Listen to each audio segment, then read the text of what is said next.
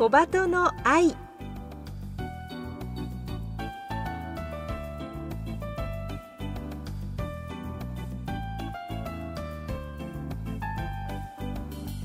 小鳩の愛ポッドキャストまたはラジオクラウドでお聞きの皆さんこんにちは。日本テレビアナウンサー杉上幸恵です。目の不自由な人が安心して街を歩ける社会を目指してこの番組では視覚障害者も晴眼者も共に役立つ情報話題をお届けしています。ラジオ日本では毎週土曜午前8時15分から KNB ラジオでは毎週日曜午前7時15分から15分番組として放送しています。このポッドキャストではゲストの方へのインタビュー部分のみ抜粋してお送りします。本放送と合わせてこちらのポッドキャストもどうぞお楽しみください。それでは小鳩の愛ポッドキャスト今週もスタートです。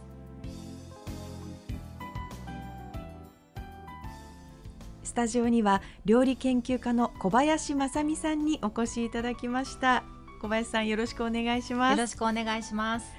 もう私にとってはまさに小林先生での日本テレビの「キューピー3分クッキング」でよくご一緒させていただいていましたが、はい、今回は小林先生が盲導犬ボランティアをなさっているということで今日この番組にお越しいただきました。はい。まず盲導犬の訓練というのは各協会で行いますが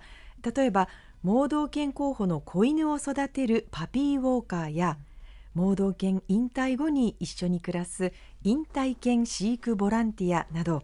盲導犬の一生にはたくさんのボランティアの存在があります。小林先生は盲導犬のお父さん犬お母さん犬を迎える繁殖犬飼育ボランティアということでどんなワンちゃんがいらっしゃるんですか？はい、あの我が家はあの日本盲導犬協会というところに登録をしてるんですけど、えー、犬種はですねラブラドールレトリーバーという、えー、ブラックですね、はい、で通称黒ラブと呼ばれる犬なんですけどもあの6歳になるメス犬がいます。で名前はあのバトンというんですけどもバビブベボの「バ」ではなく、はい、ウにちょんちょんのバトンなんですね。あの唇を噛んで そうです。バトンですね。そうです。で、もともと私は繁殖犬飼育ボランティアをする前にパピーウォーカーという子犬を育てるボランティアをしてたんですけども、はい、その時にその名前をつけたんですけど、うん、あの目の見えない人、見えにくい人にあのバトンをつなぐという意味でバトンというふうにつけました。あそんな思いを込めて名前もつけるものなんですね、はい、そうですね。それぞれのボランティアがつけるようになってます、うん、じゃあそもそもは最初はパピーウォーカーだったんですね、はい、そうなんです、あのパピーウォーカーをあの約1年えー、ボランティアをしてからそれから繁殖犬飼育ボランティアになりました。うん、そのバトンはどういう経緯でこうそういう道をたどってまた先生が継続して飼育するという流れになったんですか、はい、はい、あの本当にたまたまなんですけれども、えあの犬のこうなんていうんですか性格を見て教会の方が犬の進路を決めるんですけどもその中で、まあ、あの繁殖犬というのは、まあ、お母さん犬なので健康がやはり一番なんですよね。で健康であるっていうこととあとはまあその性格穏やかな性格だったりとか、まあ、品性とかも見るらしいんですけどもそういったことがまあバトンには向いているっていうことでそのお仕事に就いたという形ですかね。まあ、教会によってもそれぞれですし私が登録している教会も今は違うんですけれどもあのその頃はパピーウォーカーをしていた方が繁殖犬ボランティアに、えー、なる意向があればなれたのでうん、で我が家は喜んであのボランティアをさせていただきました。うん、そしてじゃあ繁殖犬というミッションを引き受けたバトンがまた先生の家に戻ってきて、はい、それからどのくらいの期間、はいえー、今で、まあ、6歳なのでパピーウォーカーを除けば約5年ですかね。はい。その間に実際の出産っていうのはどのくらいあったんですか？えっ、ー、と出産は毎年ではないんですけども、うん、3回してまして、合計20頭のあの犬を産みました。もう立派なお母さんとしての務めを。そうですね。ねえはい。果たしたんですね、はい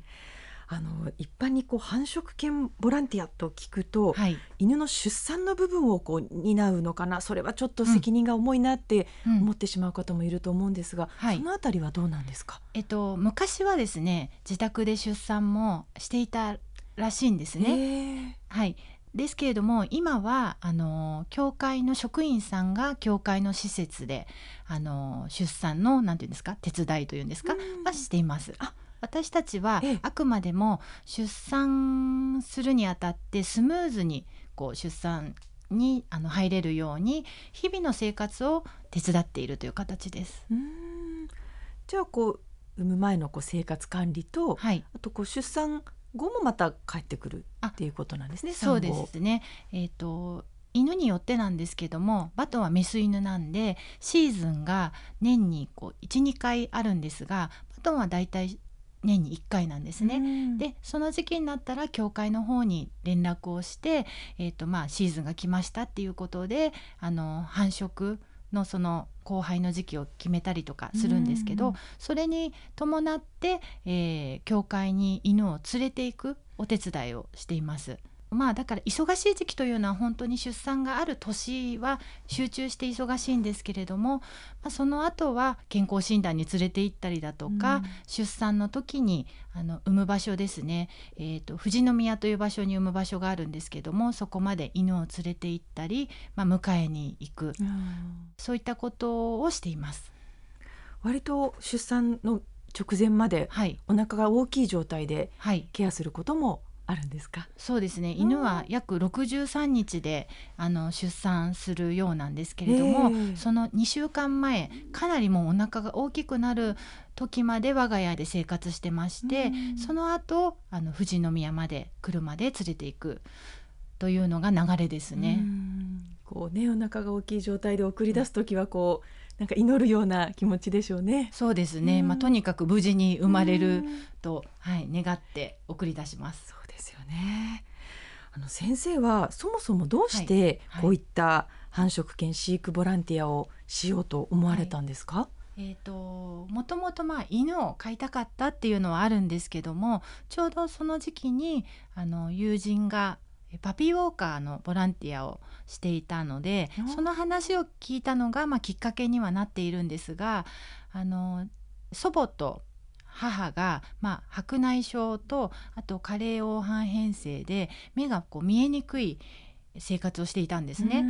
は。はいい、そうするとやはり見ていると、まあ、一人だとなかなかあの出かけたい時に出かけられないっていうこともあって、まあ、そういう苦労をしているので、まあ、ボランティアとして犬も飼いながら、えーボランティアもできるっていうことがやはりあの手伝うきっかけになりました。実際にこうバトンちゃんと生活されてもう6年はい近くなると思うんですけれども、こう一番やりがいを感じるところってどういうところですか？やりがいですね。えーとまあ、よく聞かれるんですけども、あのー日々の生活で犬が、まあ嬉しそうな顔をしたり楽しそうな、まあ、喜んでいる顔を見るのが一番やってよかったなというふうに思いますね。あの繁殖犬ボランティアというと子犬の出産後に会えたりとか、子犬の成長を知れたりとかあとは子犬の進路があの最終的には知れたりとかそういった楽しみもあるんですけども一番の喜びはやはり犬が毎日の生活で楽しそうに。にしていることは多分普通に犬を飼っている方と同じだと思います。うーんそうですよはねい。こう一方で大変なことっていうのもやはりあるんでしょうね。そうですねあの大変と思ったことはあまり正直ないんですけれどもそうですか。そうなんですただですねやはり自分の家で飼っている犬ではないので、うん。責任があるなっていうふうには常に思っていて、うん。例えば餌だともう本当に食べたいだけあげたいっていう気持ちがあの飼い主さんだったらあると思うんですけど、は犬のこう餌の量とかあげるタイミングあとは散歩の時間ですとか、まあ、1日45分を2回あ。の散歩をしてもうとにかく健康を一番に考えて育てるっていうことがあるのでそういうことも、まあ、あの責任を感じますしあとは普段生活している時に他の犬との接触なども、まあ、気をつけるという部分ではやはり繁殖犬ですのでシーズンの時はやはりこうオスのワンちゃんも興味がこう出て寄ってきますしあのバトン自身もやっぱりオスのワンちゃんが気になったりとかするのでなるほどそういうところでやっぱり責任があるので気をつけたりはしています。そういった日々のこう生活するべきここに気をつけるっていうのはある程度こう決まっているものなんですね。そうですね決まっていて、まあ、それを実践するっていうことは、まあ、パピーウォーカーの時から、はい、あのこういうふうに育てましょうっていうことがあるのでそれに従って、はい、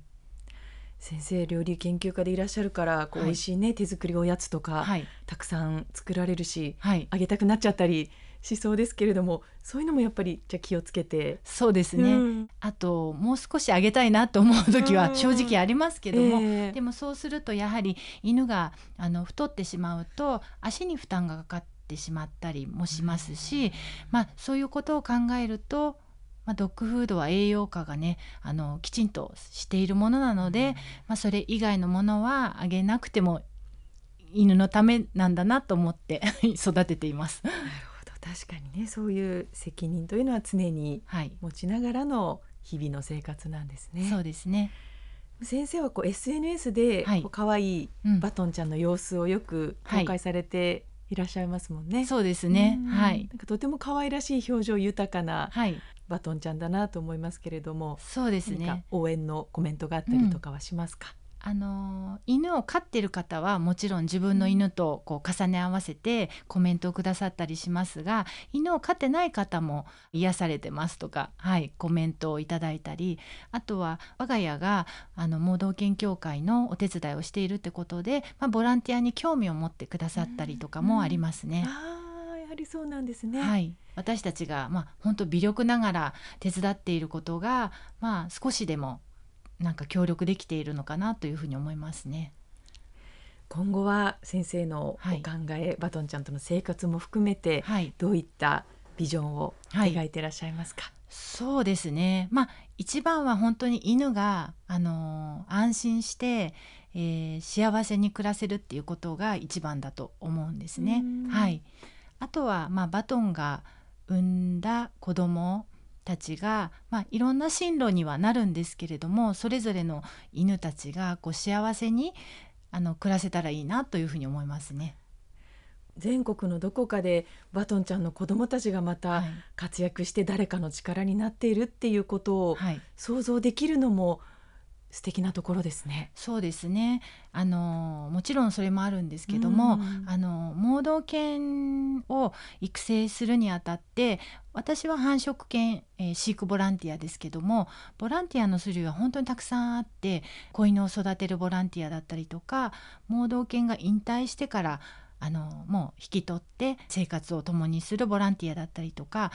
本当にいろいろあるんですよね。なのでまあそういった方たちの力もあって盲導犬が世の中にこう目の見えない人見えにくい人にのためにこう役立っているっていうふうに考えています。はい、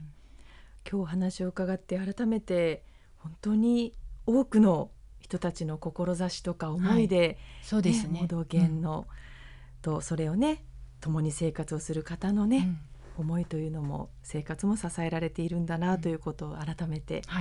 感じました。はい今日は料理研究家の小林正美さんに繁殖犬飼育ボランティアについてお話を伺いました。小林先生どうもありがとうございました。ありがとうございました。お送りしてまいりました小鳩の愛。私も今犬を飼っているので今日小林先生のお話を伺っていつか盲導犬ボランティアに携われたらなという思いを新たにしましたそして最後にお知らせです。次回から番組パーソナリティが変わります。私は2020年1月からおよそ3年半担当させていただきました。この番組を通じてたくさんの方に出会いいろいろといただいたご縁そして新たな知識を次のステージでも大切に生かしていきたいと思います。番組をお聞きのリスナーの皆さんにお礼を申し上げます。ありがとうございました。